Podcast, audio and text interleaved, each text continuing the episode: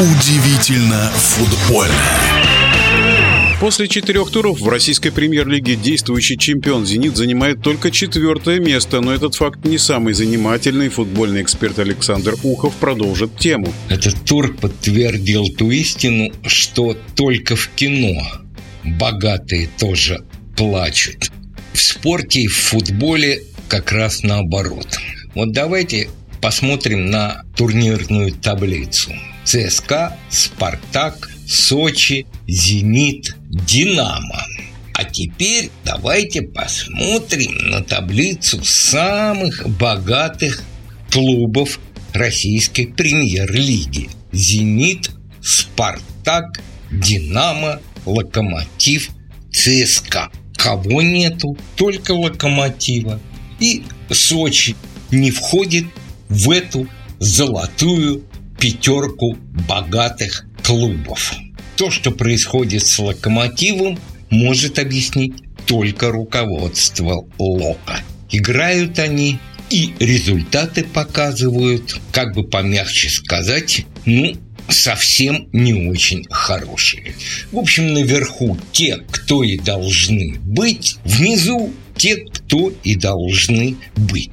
Знаете, суммарная стоимость игроков, например, Урала или Торпеда в два с лишним раза меньше, чем стоимость Малкома из «Зенита» или другой футболист из «Зенита» или другой футболист из «Спартака». Не буду называть сейчас фамилии и цены. Посмотрите, если вас это заинтересовало. То есть богатые у нас, как всегда, наверху, внизу, как всегда, самые бедные. Могут ли быть исключения? Нет, не могут. Могут ли те, кто, ну, скажем так, между самыми богатыми и самыми бедными подняться повыше? Ну да, вот Химки сейчас оказались на седьмом месте.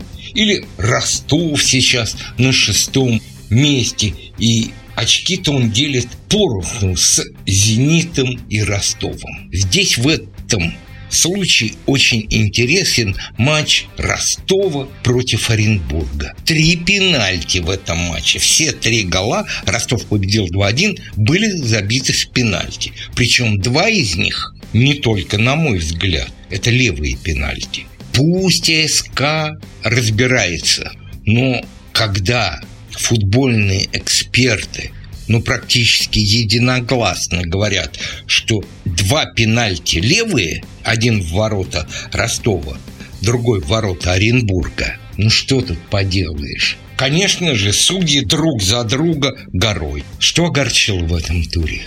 Ну, совершенно нижайшая посещаемость матчей.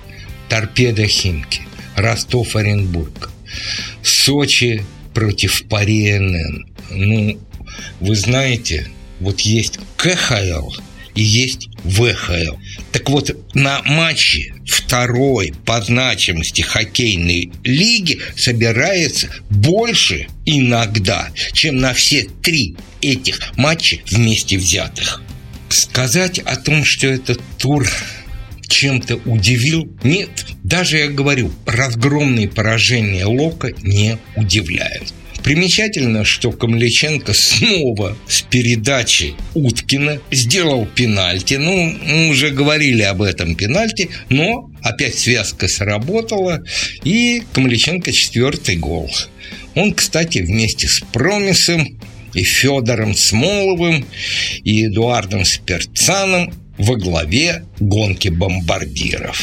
И еще об одном. Очень коротко скажу, что в следующем туре, наконец, и «Спартаку» предстоит матч, наконец, с командой, которая находится в лидирующей группе. Это Сочи. А ЦСКА будет играть с «Зенитом». Первые четыре места. Вот здесь и посмотрим, кто чего стоит. В нашем эфире был первый вице-президент Федерации спортивных журналистов России Александр Ухов.